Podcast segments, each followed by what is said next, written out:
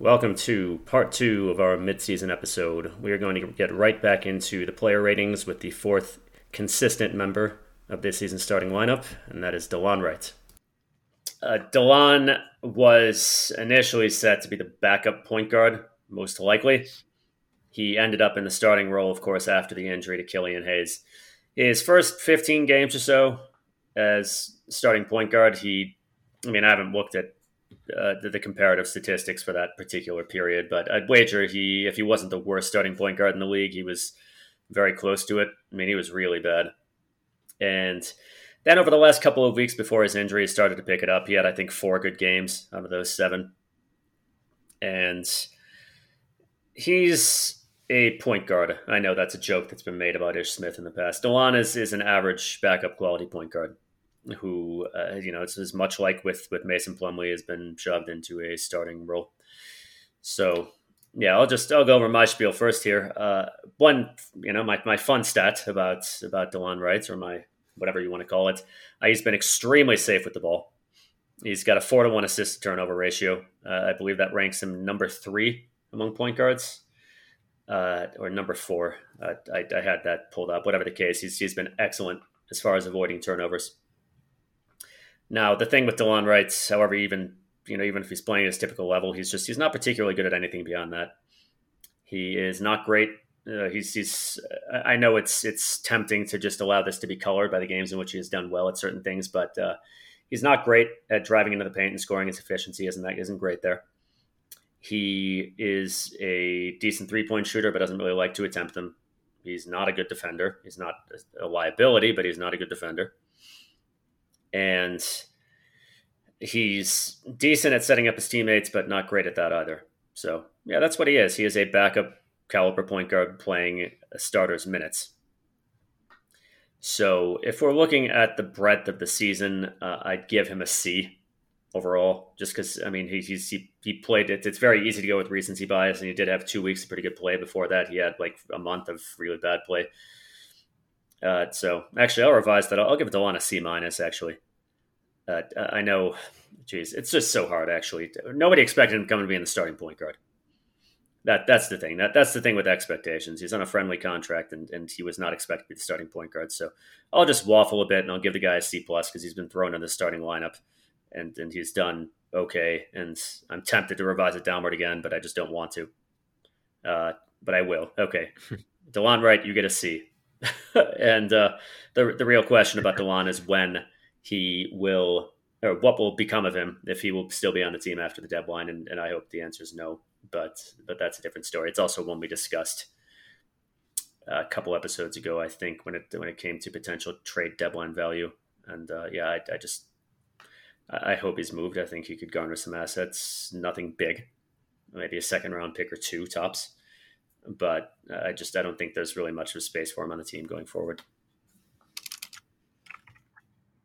Yeah, I would agree with that. Uh, once Hayes comes back, I think you kind of want him to take over the the ball handling, even if that means putting, you know, one of these other guys like Dennis Smith Jr. or maybe even Saben uh, into the starting lineup. And you know, well, I can mention that later. I would give Delon a B minus just because I appreciate the stability that he provides. Uh, and again, he wasn't expected to be in the starting lineup. I had kind of forgotten about him, to be honest, at times in the beginning of the season. And it's just something that he has to deal with. So uh, I've been okay with him. There's not much more that I would have asked from him at this point. So I'm going to go ahead and give him the, just the B minus. He, has been stable, and I appreciate that. You know, this team has a lot of young guys, and I have grown to appreciate these older guys who are able to give something consistent. So I'll stick with the B minus. Very well. Next up, Wayne Ellington. So it should be noted there at this point with Svi moving on, and and we're not going to uh, I guess neither of us, uh, none of us rather, really felt it's it fitting to, to give Svi a grade. I guess he's been off the team for like 12 hours, but much in the same way that we're not going to go over uh, Blake Griffin or Derrick Rose. Uh, he, yeah, we've only got eight actual rotation players with the Pistons who have played consistent games. And so, I mean, we've been over uh, four of those already. Uh, those would be Plumlee, Grant, Bey, and Wright. And the only four we've got left who played significant minutes are, are Ellington, uh, Sekou Jackson and, and Isaiah Stewart. So just in case anybody's wondering. So yeah, moving on to the man Ellington. So as we know about Ellington, he he came into the starting lineup. Uh, I think about three weeks into the season. Shortly after that, he embarked upon a ridiculous tear, which may have been the best stretch of his career. He's averaging about 19 points per game on 60% three point shooting.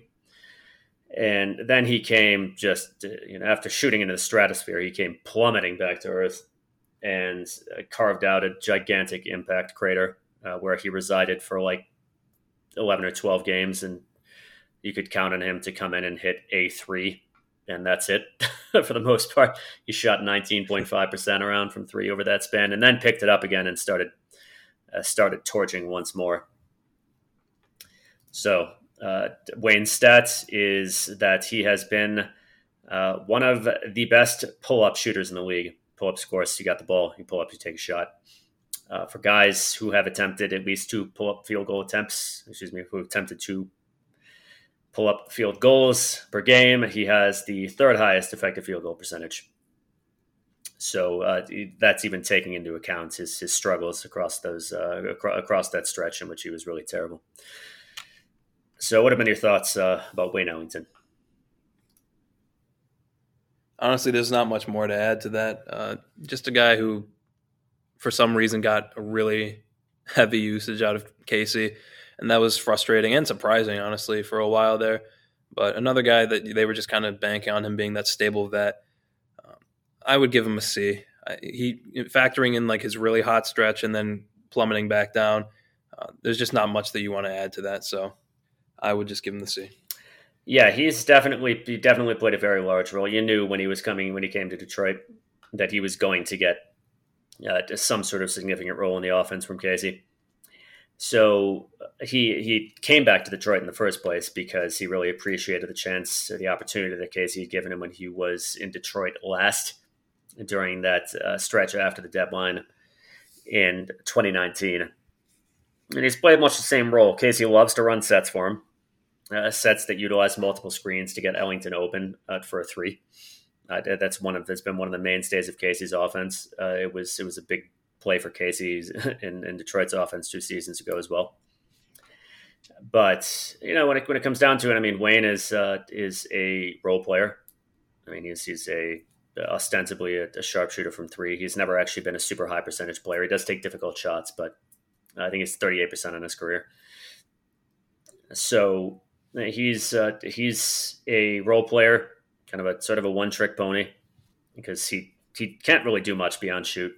I mean, he can take advantage of openings and, and pass to other players, but uh, you know, he's not a great playmaker for others. He can't really create offense for himself. Basically, what he's limited to doing is, is taking threes created for him by others.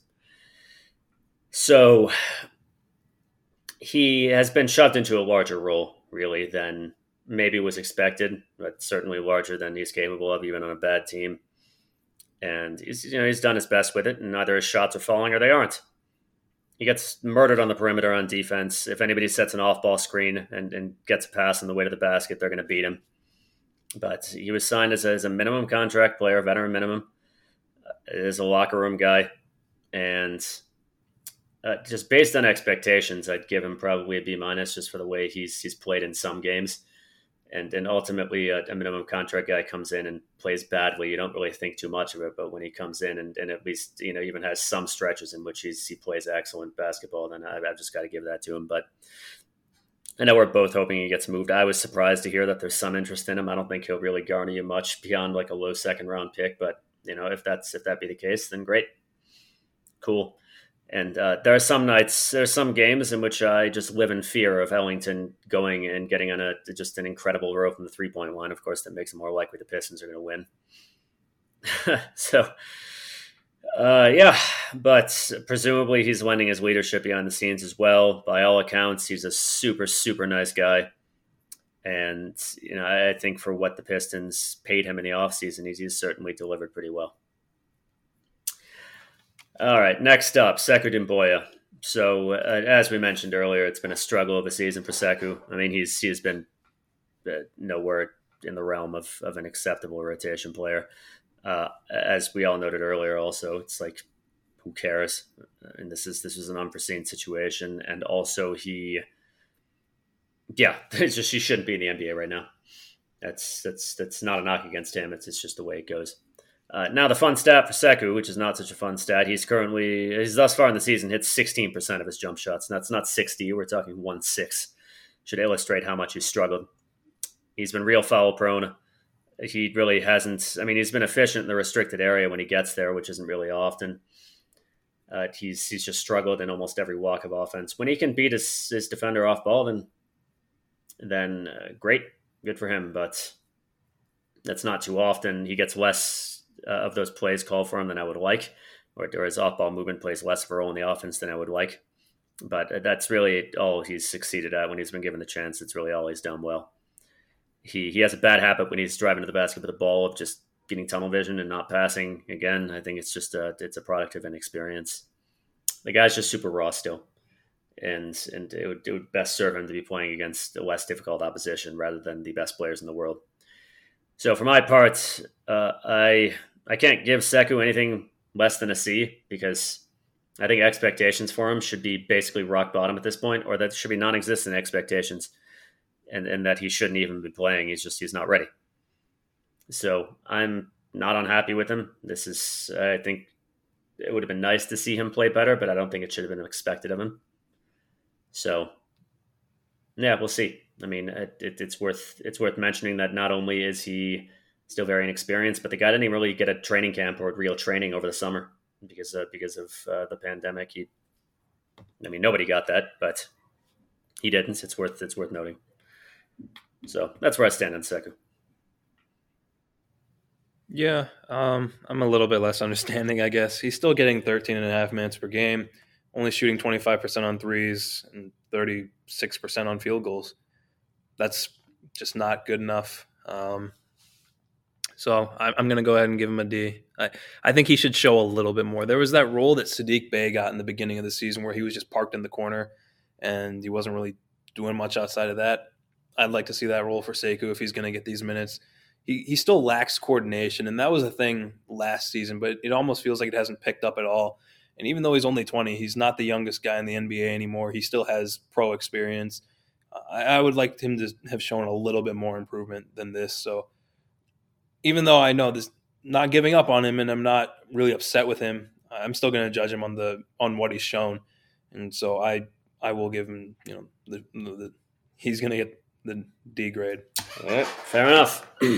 Next up, Josh Jackson, the team's de facto sixth man. So Jackson came to Detroit as a project player his number four overall pick in 2016. Player with a lot of talents who really suffered from on and off court behavioral issues. Ultimately, it was largely the latter. I think that that led the Suns to give up on him after only two seasons and send him off to Memphis. And he played part of the year in the G League in the 2019-2020 season. And ultimately, the uh, the Grizzlies chose not to I, I, believe actually he was still under his rookie contract. Uh, yeah, yeah, I, I, think so. Either way, uh, yeah, if, if, that was the case, and I believe it was, then the Grizzlies uh, didn't pick up his fourth year option. The Pistons picked him up for about four and a half million a year on a two year deal. And he has really been hot and cold. When he's good, he's good. When he's bad, he's real bad. And there, there are just some nights when it's just not working for him but it you know it's it's hard, but it was hard to find really a standout statistic for for Jackson. He did. Uh, I'll go with this. He did over an eight game stretch through late January into early February. Uh, blog really, he was one of the best reserves in the league. His 28 minutes per game, 18 points on on a 49 from the field, 40 from three point range, 75 from from the free throw line, which is really not great. He really struggles from there. But 62% true shooting is fantastic. Unfortunately, he wasn't able to hold it up. So, thoughts on Jackson? Yeah, Jackson's interesting to me because I don't really know if he fits this team long term. I know that people talk about, well, he's from Detroit, he he has that dog in him, but you need floor spacing, especially from your wings. So I don't know how much role you want to give to a guy like Josh Jackson unless you have him coming off the bench where maybe he's just going to beat guys with his size and athleticism, and maybe that's the best role for him. But I don't know what he's supposed to grow into without showing something more in terms of a three point shot. Like I think he's shooting under thirty percent, and that's just not good enough. You know, especially right now with uh, Hamidou Diallo and then a non spacing uh, three point, uh, a non spacing center rather. He's really going to struggle to make this team better if he can't space the floor because his defender is going to sag off and he's going to make it harder for anybody else trying to drive to the basket. So I'm not as high on Josh Jackson long term. Uh, there really are only maybe five guys on this team that I see as like having a defined role on a championship team. Josh Jackson isn't one of them. And unless he gets his three point percentage up, I'm really not that high on him. When he's in attack mode, though, he's a lot of fun to watch, but there just aren't that many guys in the league who can make all like who make their money off just attacking the basket.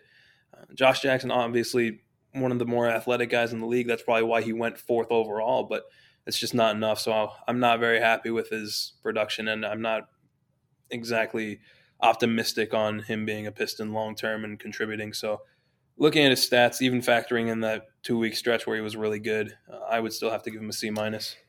Yeah, he's he sticks out for me like a sore thumb on this team on this on this team of guys who almost without exception uh, really really don't think of themselves at all and just play a team first game. Jackson is sort of an anomaly in that he really does look for a shot. Now, one of the issues that plagued him on the court in Phoenix was his shot selection.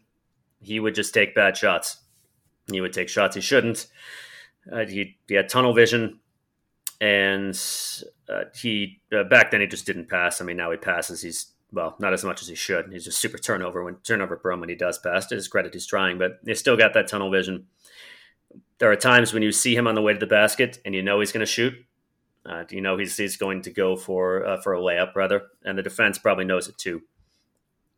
So Jackson can have some big games. He also unfortunately has plenty of games in which he's scoring like you know 12 points on 14 attempts, and that's bad.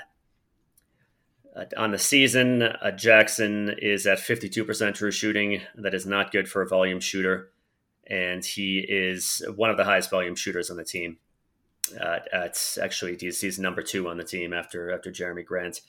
Aside from you know the departed Rose and Griffin, nobody else is it uh, is it double double figure field goal attempts. Now, of course, Grant is way higher than Jackson. He's at 18 in the season versus 11 for Jackson, but uh, I, I, would imagine that, uh, that that Josh is playing the way that Dwane Casey would like. According to Casey, he coaches Jackson more than anybody else. He goes over a lot of film with him, but I just Jackson behaves on the court like a dolt at times. I hate to put it that way. He just makes bad decisions, and that doesn't really matter for the you know for the for the purposes of the Pistons. It's fine. You know, this is a, a rebuilding and development season in which the Pistons aren't aiming to play very much, but I oh, not aiming to win very much, excuse me. But I agree with you. It's hard to see his long term outlook because he still makes those bad decisions. And like you said, he's a poor floor spacer. Now, he's at around on uh, a wide open threes. And I, I would imagine these, uh, it's hard to, you can't really distinguish from this from the stats, but I would imagine that these are just straight spot up threes. He's at 36%. That's not a good figure for for wide open threes. We're talking wide open means you have as much time as you need, more or less. Defenders at least six feet away from you when you take the you know when you set up for the shot. Uh, but beyond that, I mean, you put a defender within six feet of him, he goes down to twenty five percent. A lot of his threes are difficult, you know, high, to high, like shots he shouldn't be taking, where he turns and fires. And those are shots that some guys can make. Jackson is, is not one of those guys. He's got a good uh, you know good height of release. Like he really jumps high in the air. It's tough to block a shot, but it's a difficult shot to pull off. I mean, you're jumping super high in the air, and his mechanics aren't the greatest. Really, he's his efficiency has stayed in the realm of the you know just remotely acceptable. Remotely acceptable. I mean, he is a high efficient. He is a high volume, low efficiency scorer, but it stayed in the realm of the remotely efficient uh, because he scores at a good clip in the restricted area, and that's not good enough. Just to do that, he is a good transition player. He'll take the ball down the court. He goes into a second gear when he gets uh, inside the three point arc. And, and once he does that and he gets the ball up around his head, it's very difficult to stop him. But you need to be able to shoot threes. I mean, even exclusive of the issues with shot selection, you have to be able to shoot threes, no ifs, ands, or buts, unless you have a fantastic skill in some other area. And Josh Jackson does not. So I agree. It's tough to see his long term outlook. I think he needs to continue to develop in terms of maturity. I mean, to his credit, he is only, well, he's 24 now. I just turned 24 last month.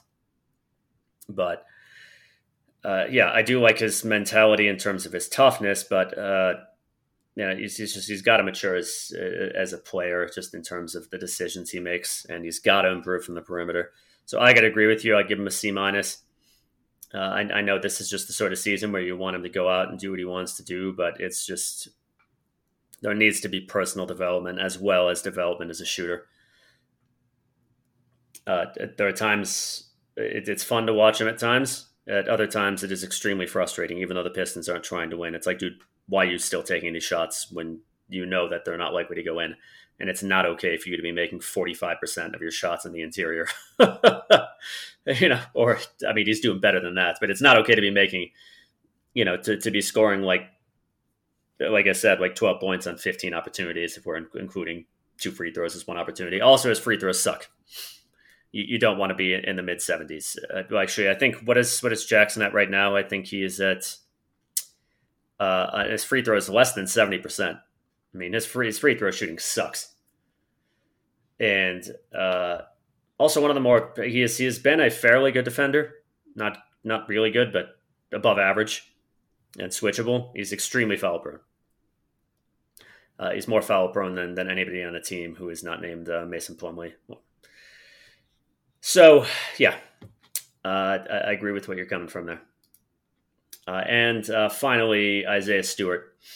So I have a lot to say about Isaiah Stewart. Uh, probably more than uh, more than any other player on the team, just in terms of how he's improved over the course of the season and and just what he brings beyond just the stats alone. Uh, but yeah, his his statistic, and I'll say this. Uh, well, I'll go with this one. I've got, I've got a couple I could bring up. Uh, in terms of uh, offensive rebounding percentage, basically means the the percentage of your offensive rebounds that you go for that you made that you actually get. He's he's tenth in the league amongst centers, and he does that alongside a uh, a number five mark in contested offensive rebound percentage your average offensive rebound is going to be contested, but it basically means that he's going for offensive rebounds through uh, a lot of opposition, and he's doing a good job of it.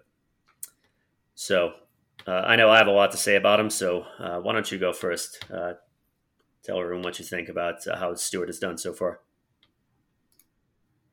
Okay, yeah. Um, in that case, I'll just keep it short, and I'll say this: people, including you, I think are kind of wondering why he was picked over Sadiq Bey or why they would go with Stewart when Sadiq is still on the board, if Weaver was still high on him, all these questions. There were people who kind of looked at that and they were like, why would you take an off uh, a, a traditional center who, admittedly, his stats aren't eye popping, uh, but Stewart was brought in to be like this infectious energy guy, and he's done that. Like he's he's somehow the first guy down the court at times, even though his contested rebound percentage is that high, which is incredible to me. Like it's such a far cry from what we saw with Drummond and Jackson, where like they would get the rebound, he'd stand there for a few more seconds, like he'd, he'd swing his his torso left and right to like really make a big show out of like I got this rebound, and then he'd underhand toss the ball to Jackson, who would walk up the court. And now we're seeing these guys getting out in transition, and that's so much fun. I think Stewart is a big part of that. Weaver has clearly put this emphasis on I want guys who are going to run the floor hard, try really hard on defense. And the strength of that is that when you have a bunch of guys who all do that, there is no, in theory, there's no weak point of the defense. And that's kind of like, if you're trying to win on defense, that's the way to do it. Have no individual weak link uh, that you can target over and over.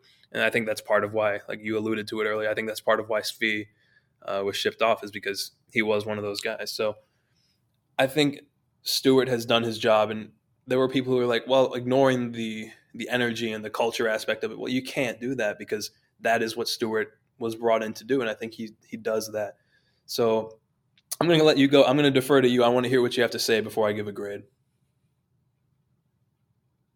Uh, okay, so so Stewart, I would say, uh, without uh, any reservations, is just one of those players who makes his team better when he's on the floor in a way that goes well beyond just his his raw statistics. He, like you said, it was it was a real question mark. You know, why would you take this traditional center uh, at, at this point in the middle of the draft? And he just, in terms of intangibles, he is a very good player. On the court, he's not a bad player by any means. I mean, he's got a ways to go, and I mean, just in, in terms of what what he provides in the score sheet, he's, he's not a bad player by any means. He's, he's certainly got room to improve, but uh, certainly it's impossible not to like the guy. I mean, maybe if you're if you uh, are a fan of another team, obviously, but he's super hard worker. Uh, he's super intense and fiery. He's he's got that sort of Detroit basketball spirit you'd want. But yeah, it, he's he's had a genuinely good season so far. I mean, he's not playing a ton of minutes, but uh, one one statistic to look at, and of course, you always need to to contextualize uh, stuff like on off, which is what I'm going to go with now. But uh, Stewart is the only player on the team with which the Pistons have a positive net rating, uh, net rating, excuse me, which means they score more points than they give up with him on the floor. He also has by far the best on off, which is the differential between uh, between the team's net rating when he's on the floor versus off. Uh, should be noted, uh, Josh Jackson is roughly equal to Jerami Grant in terms of in terms of on off rating. They're both minus players in terms of net rating, but Josh Jackson, of course, is playing against significantly easier opposition than Jerami Grant on average. Isaiah Stewart, uh, he actually plays a fair amount of minutes. Uh, he's probably probably split between uh, minutes against uh, opposing bench and uh, and starters, but uh, yeah, the guy's plus three in his net rating. He's got a plus eleven on off, and like I said, you always have to contextualize these things. But I feel like statistics like defensive rating, just the number of points per 100 possessions you're giving up when when this player is on the floor, which of course is, has to be contextualized with his teammates uh, and the level of the opposition. But I feel like for Stewart, more than with most players, you can really look at these and get a fair uh, a fair view of how he's performing. Now, Stewart can really his performance this season can be separated into really a tale of two mini seasons, uh, but you know one much larger than the other. So he really struggled in this first couple weeks. I mean, he was giving up sixty five percent of the rim. Uh, the true shooting percentage like 47.5, which is dreadful for anybody and terrible for a traditional big. And really, uh, after that point, you know, whatever it was just familiarization or whatever else. Really, he he began to improve super rapidly. Uh, he's, he's given up 52 percent of the rim uh, since uh, since that period from I believe the 16th of January onward. That is excellent. He's at a 62.5 percent true shooting percentage, granted on low volume, but that's quite good it's what you want to see from uh, from a, a, guy who's attempting most of his offense from inside the paint.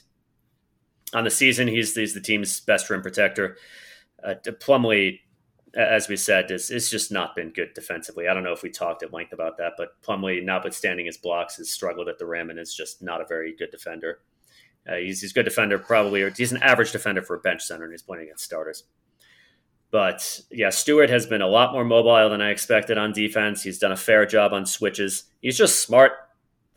Uh, he's, he's smart enough to to have a good idea of where his opponent's going to go. Uh, even like when it's when it, he's switched onto a smaller guard on, on defense against against uh, opposing centers and even stronger, uh, even even you know, even the league's uh, stronger forwards he's not easily moved. He is very dense in terms of his body type. So if you try to drive right or drive left, I mean, you're not going to move him toward the basket. He's going to he's, he's, he's still stick with you. He's got long arms, and you're just going to have to try to go around him. You're not you're not going to go through him.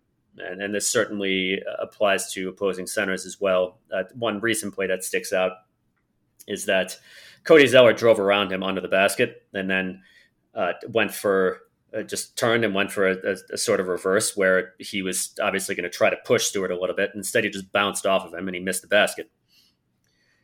So Stewart knows where to be, and, and generally he's got real good defensive instincts, uh, and and he makes life difficult on his opponents. So that's nice. He's really, uh, like I said, you got to contextualize defensive rating, but he's high up there as far as centers go. Uh, not not in as many minutes. He's averaging about eight and 18 and a half as, as of course the league starting centers, but he just makes the defense a lot better. Uh, and in terms of rebounding, he's a very good offensive rebounder. He needs work as a defensive rebounder. He's, he's well in the bottom half of the league in terms of defensive rebound, rebounding percentage. Because on offense, it's just about being it's sort of in the right place. And for him, he's difficult to move, and he's got long arms, so he's going to get those rebounds. Uh, but uh, on defense, uh, a lot of it is how high you can jump. I mean, it's not just establishing position. I mean, it's very helpful just to be able to jump high and grab the rebound out of the air. And, and Stewart is not a good first jumper. He's got to work on defense, on defensive rebounding. The team is is pretty bad as his defensive rebounding team with him on the floor.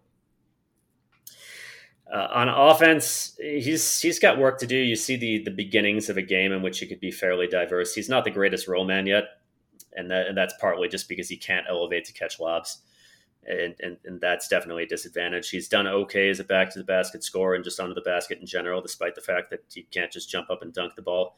I'd like to see him wearing the pump fake just to draw more fouls. He's flashed a little bit of a mid range game. He's got a nice stroke. He gets it off quickly uh, it, uh, it, it starts you know right around his head. So he's he's got potential as a mid range shooter. He's got potential as a as a three point shooter. Mid range, what I'm talking about, is not so much mid range; is is fairly close to the basket. But if you can do that, and players have to play you closely, uh, it helps to draw the opposing center out of the paint, and that's definitely an asset. Even if you're just shooting from like ten feet away, that's an asset for for your teammates.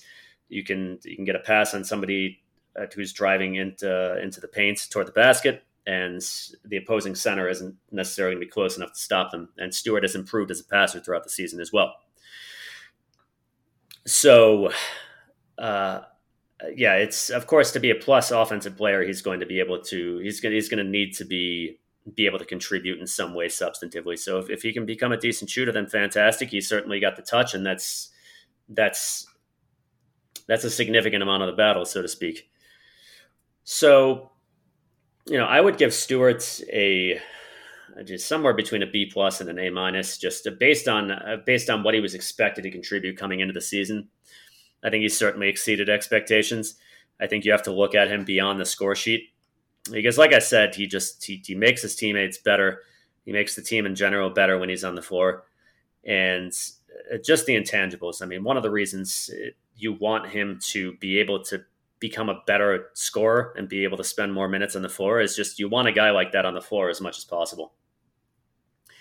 And uh, maybe my grade is informed just by the fact that I also just like him. You know, it's it's it's impossible not to like the guy. Uh, like you said, when he gets these rebounds, he's moving them and then he's running down the floor, and it's a fair chance he's going to beat his opponent down his his assignment down the floor. So I just really like the guy. Who knows what his ceiling is, but uh, whatever it is, uh, you know, I, I, think he'll be a fixture on the team for a while. Uh, you know, I'd, I'd, hope for the rest of his career, honestly, just because he's just such a good character guy. Yeah, uh, I mean, I don't, I don't know if he'll ever really become a, a, viable starting center on a good team. I think if that's going to happen, you're going to have to have uh, a bunch of good guys surrounding him. Uh, again, it, it just comes down to offense. And you know, if he were if he were an athletic player, I mean, this is a guy who would have gone in the top ten easily, maybe higher than Okongwu. But it's just the it's not it's not that he's not strong. He's very strong. He's just not quick. Uh, he he has enough in the way of smarts to stay in front of guys anyway. He's not explosive. He's not a good leaper. That's his main. Uh, that's really his main drawback. So yeah, yeah. This guy had a. I'm glad you brought that up I didn't mean to cut you off. Did you oh, I'm just saying. I know there's been talk of him versus Plumlee, and honestly, I couldn't tell you which one has been better. Now, Plumlee is, uh, you know, at best, exactly as his, his, counting stats would would say, which is not very good. He's actually been a significant minus player as far as his on off. I mean, part of his on off is because he's playing. Uh, you know, his his off is when Stewart is on the floor, and Stewart has been very good in in terms of uh, I don't know, performing better than Plumlee and just and, and just the team playing good ball when he's on the court. You got to contextualize that the guys Plumlee is playing against. Though Stewart has ended up on the floor plenty against starters when when Plumlee is, is in foul trouble. And other things, Stewart has really learned to cut down his fouls. Uh, I don't have the stats in front of me, but he hasn't gotten to foul trouble much in uh, in, in, in the recent past. Yeah. Yep. So, yeah. Yeah, I would agree with your A minus. I'm I'm judging him based on the energy that he brings, but also I think he still makes more sense as a bench player. And I think like even though you said you want this guy on the floor as much as possible, I think you still get a significant amount of the benefit of having him on your team, uh, whether he's on the bench or starting. and it's funny you mentioned Okongwu because yeah, if he had Okongwu's lift or bounce or whatever you want to call it, yeah, he'd probably be top ten, and he'd be a fantastic player because and then you're really rooting for him to uh, get the the jump shot under control or at an acceptable level. But I don't see that happening, and I don't see him as a four, as some people have mentioned. I, I like him a lot more as a backup center, providing uh, really nice high high pace offense and energy, and I think that's exactly the right role for him. So I really like his current fit. So as a backup center, who I really really believe in like long term as a contributor on a championship team, even just as a culture guy. Uh, I'd give him the A minus. Yeah, what you said about playing really, before, really I agree. You want him on defense in particular in the interior as much as you can. He's not all that mobile on the mobile on the perimeter. I mean, he's been an effective three point defender just because he knows where to be, and he's he's he is not easily fooled on pump fakes by any means. He stays on on the floor, and his his arms are long enough that he knows how to position his arms as well. I mean, it's it's an interesting thing to see. He knows how to position his arms and position his body so that he can stop the three but still be but still be set low enough that he can uh, get moving if, if his opponent drives in. And as you said, it doesn't really matter who you are, uh, you know, short of maybe guys like Embiid, and even Embiid had trouble bullying him in the post. Uh, it, so it doesn't really matter who you are. I mean, you're not going to be able to drive through him. And, and, and that's nice. Yeah. But as, as a power forward, yeah, you're playing him primarily on the perimeter on defense. Maybe, I mean, maybe you match him up against the center if you've got a if you've got another center on the floor, uh, like I don't know Evan Mobley, maybe who knows? I mean that that it, Tim playing power forward is largely been brought up in, the context of drafting drafting Mobley. And sure, if you have a if you have a center who can defend more on the perimeter, then cool. You just play Stewart in the in the paint on or in the in the interior on defense. But yeah, I just he's just not really I think mobile enough to be an effective power forward uh, on offense. You yeah, he's probably more effective yeah, as a five. Uh, absolutely that's yeah, you you don't. I mean, it's this is not six seven years ago when your power forwards were not very mobile. I mean, these days you see. I mean, your average forward is a is a combo forward, and a lot of them are not very big, but they're very quick. So, if you, yeah, yeah, I mean Jerami Grant, yeah, like Grant, yeah, or or Jayson Grant. Tatum, guys like that, or Tobias Harris, yeah. who was already a power forward. Uh, you know, sometimes he he winds up best power forward still because uh, there are some native power forwards who just don't play well down to small forward, and he's quicker than they are. But, but yeah, the, just the kind of power forward who, uh, you know, the, the, smaller one who might play up to power forward just because he's quicker than his assignments. I mean, that that distinction is fast disappearing. You have guys like Thaddeus Young, uh, he have the most hilarious statistical comparison ever. it's like it's like the only guys to you know in, in, the season to average like thirteen point two points or more than one point four blocks, and you, you, remember what it was? It was completely yeah. ridiculous. Yeah, and then it was like it was that exactly. It was like Jordan, Bird. yeah, LeBron, Bird, and something Magic. like that. It was. It was most. It was just. It was. Yeah. It was on the Pacers broadcast. It was completely ridiculous. Uh, no, wait, the Bulls. Pardon me. Uh, wait, who does he play for? I can't even remember. I think it. Yeah, whatever the case. I, I think it's the Bulls. It oh, was, he, uh, plays, he, plays, for them now. It was Indiana because it was Fox okay. Sports. No, that that statistic oh, okay, was by right. Indiana. Yeah, he used to play for the Pacers. Whatever the case, he. Yeah. Uh, yeah, I mean, they're guys like that still, but they're but they're not common guys who primarily just play power forward and can't flex up the center. So yeah, I mean, it, with with Stewart just not being all that mobile, I mean, you want you want your forwards to be mobile.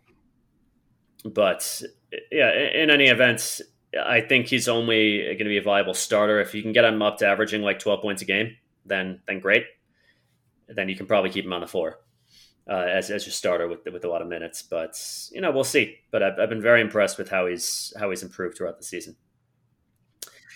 Yeah. yeah so uh, now we move on to the incompletes. So players who just haven't played enough games with the Pistons or enough time for us to give them, uh, for us to reasonably give them a grade.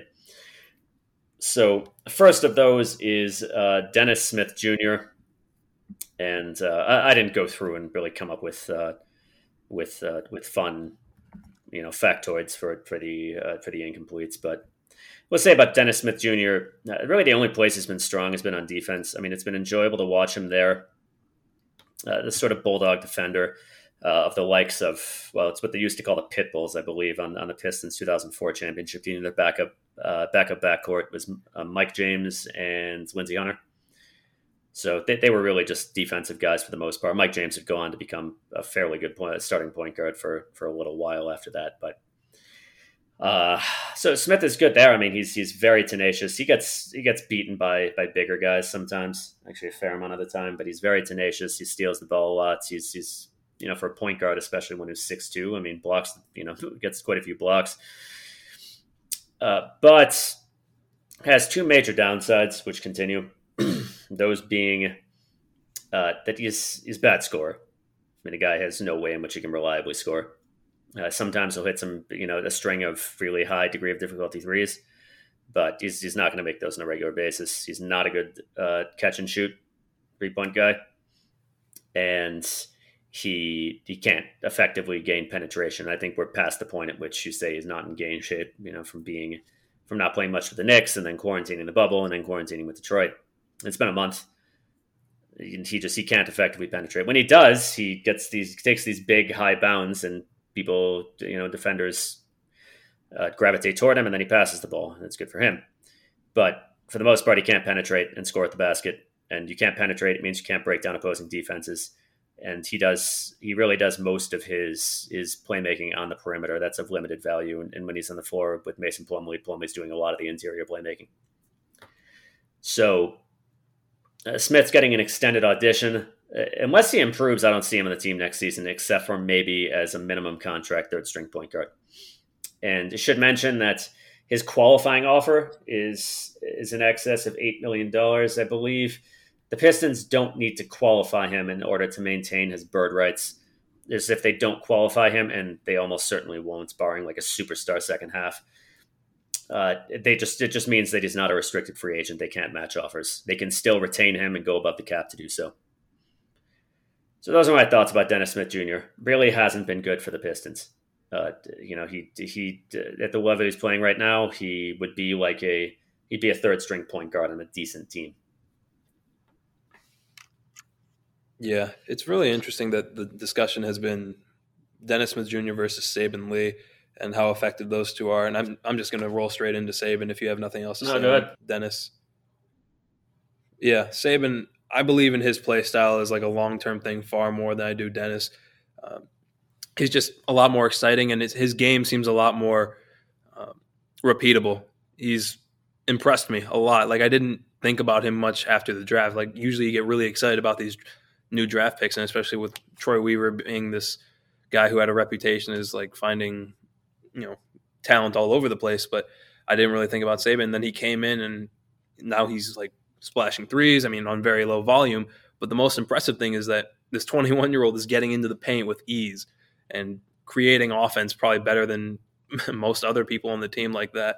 Uh, it's really a lot of fun to see, and I I think Saben can be the long term backup point guard solution.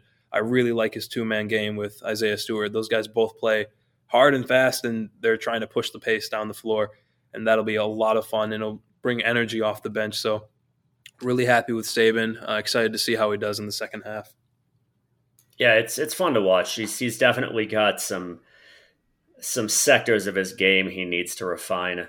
Number one is perimeter shooting, of course. I mean, it, has been a little bit ugly uh, because, I mean, he had some some decent games from three his first two games but he's got a slow release. He's really hesitant to use it. He'd rather drive into the paint, and that's not going to fly in the NBA. He gets stopped most of the time, and he tries to do that because the center comes over, and and uh, that that brings me into the second area of his game that I think he really needs to modify, which is his willingness to be aggressive. He is aggressive, but when you've built up that head of steam, you got to drive into the center or, or into another player and go for a foul. That was really his thing at Vanderbilt was that he drew a ton of fouls he's got to improve as a, as a free throw shooter as well. 70s, even high 70s is, is not where you want to be. But it, it's just ugly in the offense right now because he just drives in instead of taking a three. Reminds you a little bit of Ish Smith, uh, but without the pull up jumper. Uh, guards like Ish Smith are not viable in this league anymore. If, if you you know if you want to have an effective backup point guard, he's got to be able to shoot. So, but it's been fun to watch. He's real athletic. He is uh, he's he's certainly quite good at at, getting into the interior.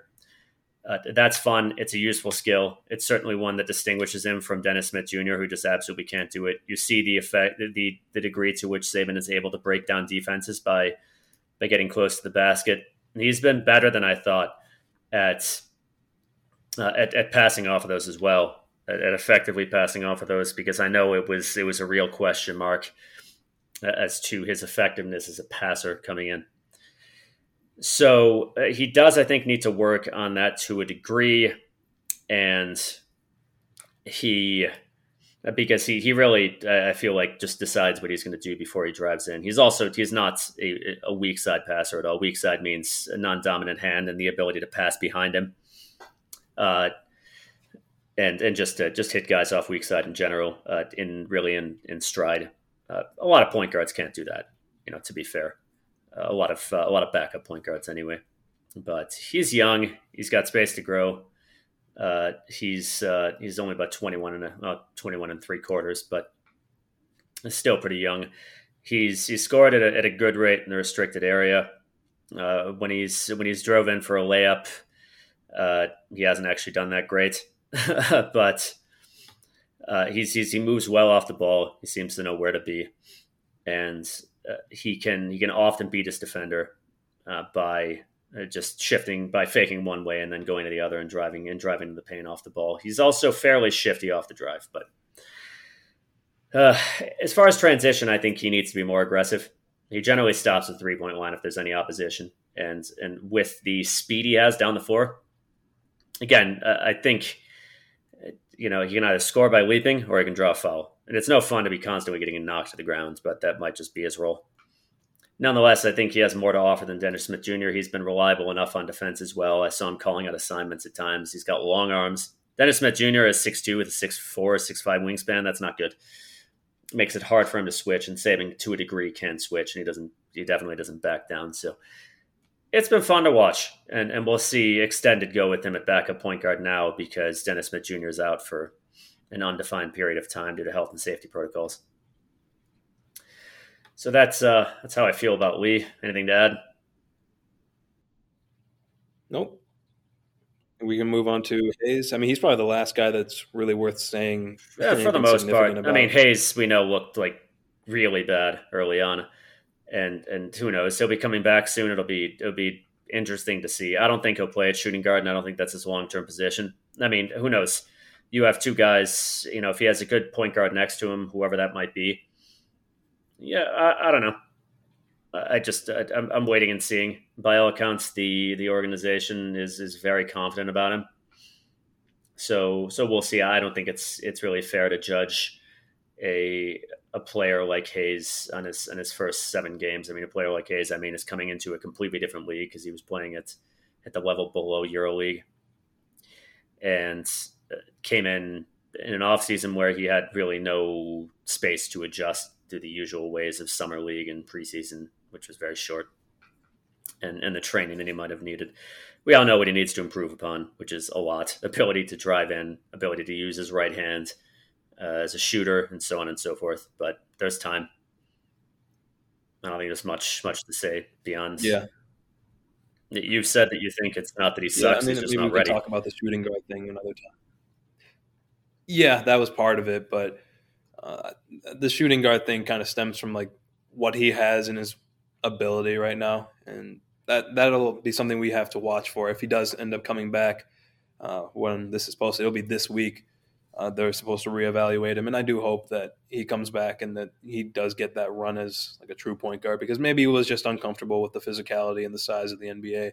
That's definitely something that I want him to be good at. yeah. Uh, and the league believes that he can be Goran Dragic, which maybe that's not the best name, like the most exciting name, but Dragic is a good player, and uh, I think that's reasonable because Dragic wasn't the most athletic guy either, and I don't think Hayes is, but it was still very useful, and he was a smart player, and that's kind of what you want to see from Hayes. So.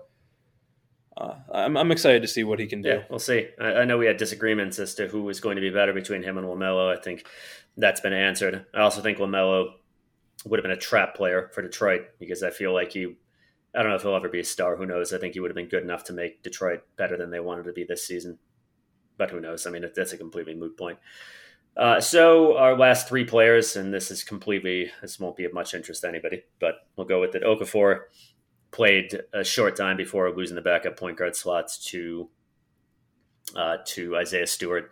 Has been injured for some time and then had surgery. Will be out for some time further. I would be surprised to see the Pistons release Frank Jackson. That's a player who's not really worth mentioning. He's played very few minutes, and there are just a boatload of point guards on the team now, and and sign a center just for the for the rest of the season to that second two way slot. Uh, particularly if Saben Lee ends up getting upgraded. Saben Lee, what you can do with a two way contract is you can upgrade it to a standard NBA contract, and they'll want to do it do that with Saben just to uh, just to get him on a multi year deal.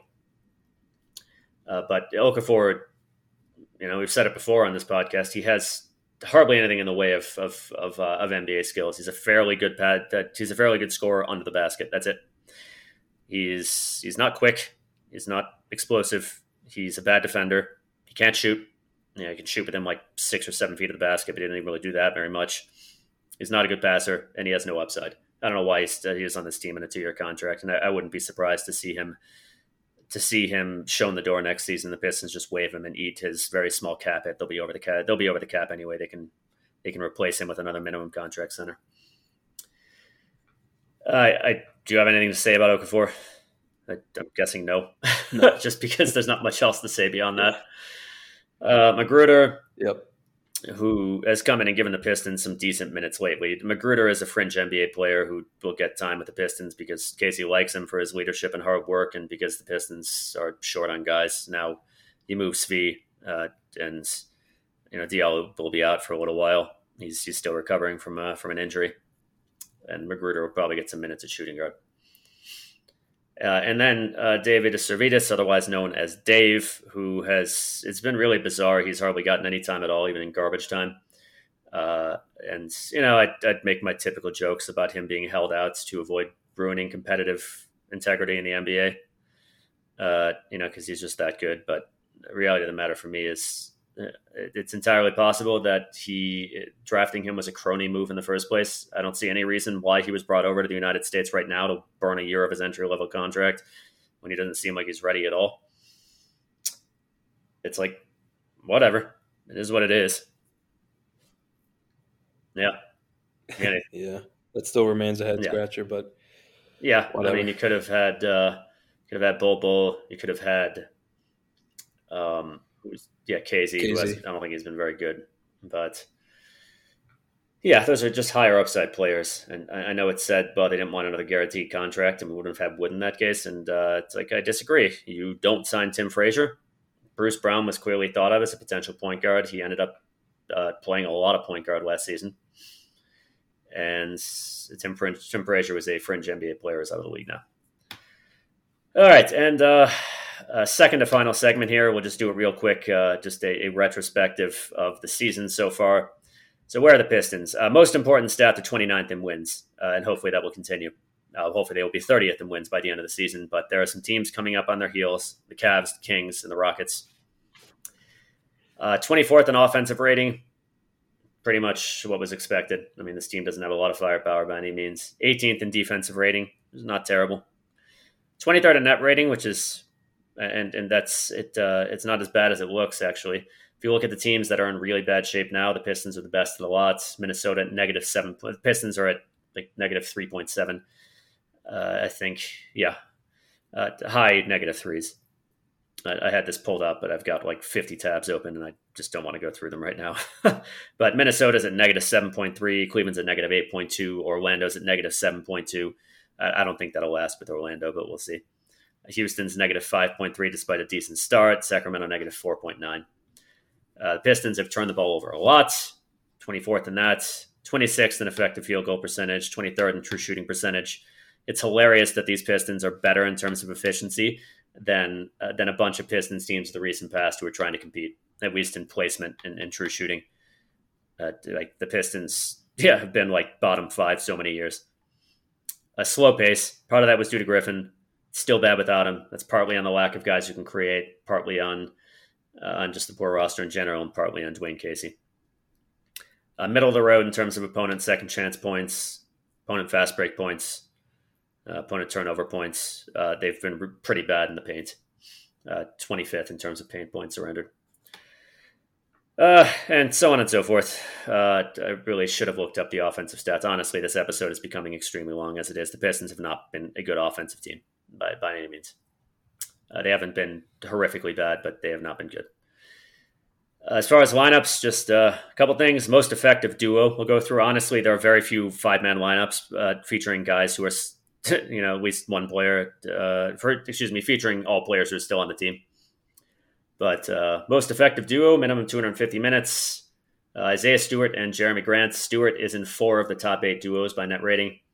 Least effective, Ellington and Plumlee, and Plumlee is in four of the bottom eight in terms of net rating. All right. All that being said, let's move on to the final segment. That is Jonathan Kuminga. All right, yeah. So uh, we love the draft here. At least I do. And uh, there's a good shot that the Pistons have a top five pick. And I think Kuminga might be the uh, one of those guaranteed top five guys. So he's a six eight wing on the G League Ignite, and he's probably been the biggest beneficiary of the G League bubble, which is now over at this point. Uh, the Ignite ended up getting knocked out in the first round. They barely made the G League playoffs, and then they faced up against Toronto or the Raptors 905, and it's ended up being a, one of the best G League teams of all time. Uh, but he's, I think, pretty much the consensus number five or four guy on most boards. But he's shown some stuff that has raised his ceiling considerably. Starting with the fact he's already got a very NBA ready body for an 18 year old, and one of the benefits of playing against older competition is that you get to see how these guys handle the physicality, the strength, and the IQ of these older guys. And Kuminga has looked like the most physically gifted player on the floor, regardless of this. Uh, he has a very strong frame already, and the foundation is already there. Um, the fear, though, with these super athletic guys is that they're just going to be dominating the younger comp or their equivalent age uh, with size. But Kuminga has shown real craftiness and finesse getting to the rim using dribble moves, spins, and this really nice first step, which surprised me actually. I didn't know he had that. And there's very little doubt in my mind that he'd translate that part of his game to the next level.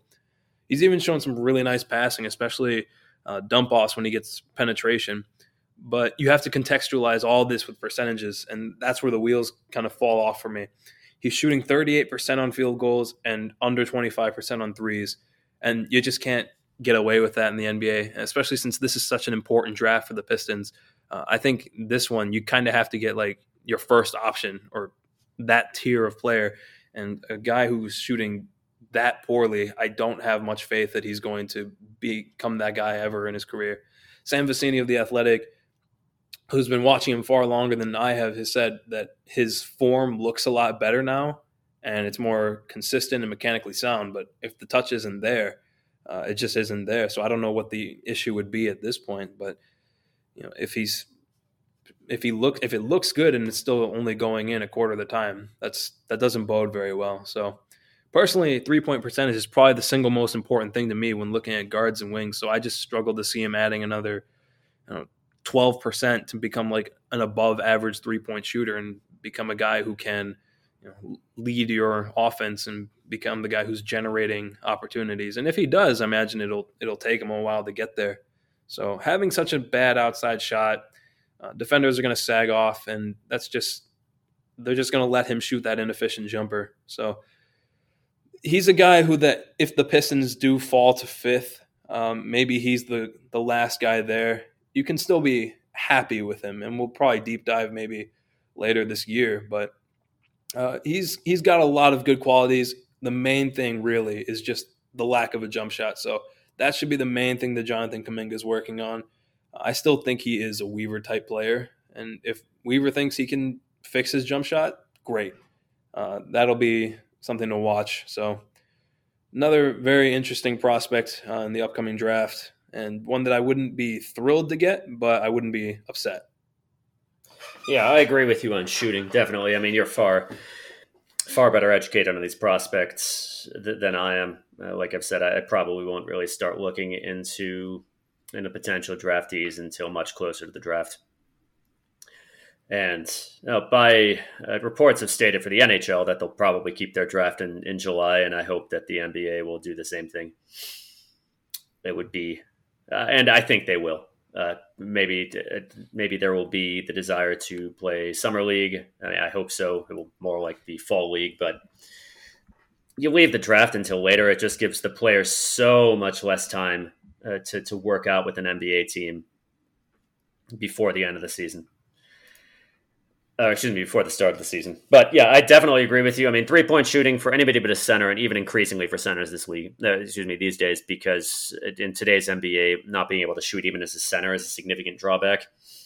And you know, your your best centers, with the exception of Rudy Gobert, all guys who can shoot, and maybe even Jarrett Allen, who, who looks to be on track to become the second best uh, traditional center in a, a continually dwindling uh, class of traditional centers uh, you know, I, I, think maybe even he will learn to shoot. So, but, if you're talking a, a guard, uh, you know, pretty much in any position, a guard or a forward, I mean, that three point shooting is the essential skill. It is the essential skill that most of all you cannot do without, unless you are a player like Giannis, for example. And and even then, you got to have the right teammates around you.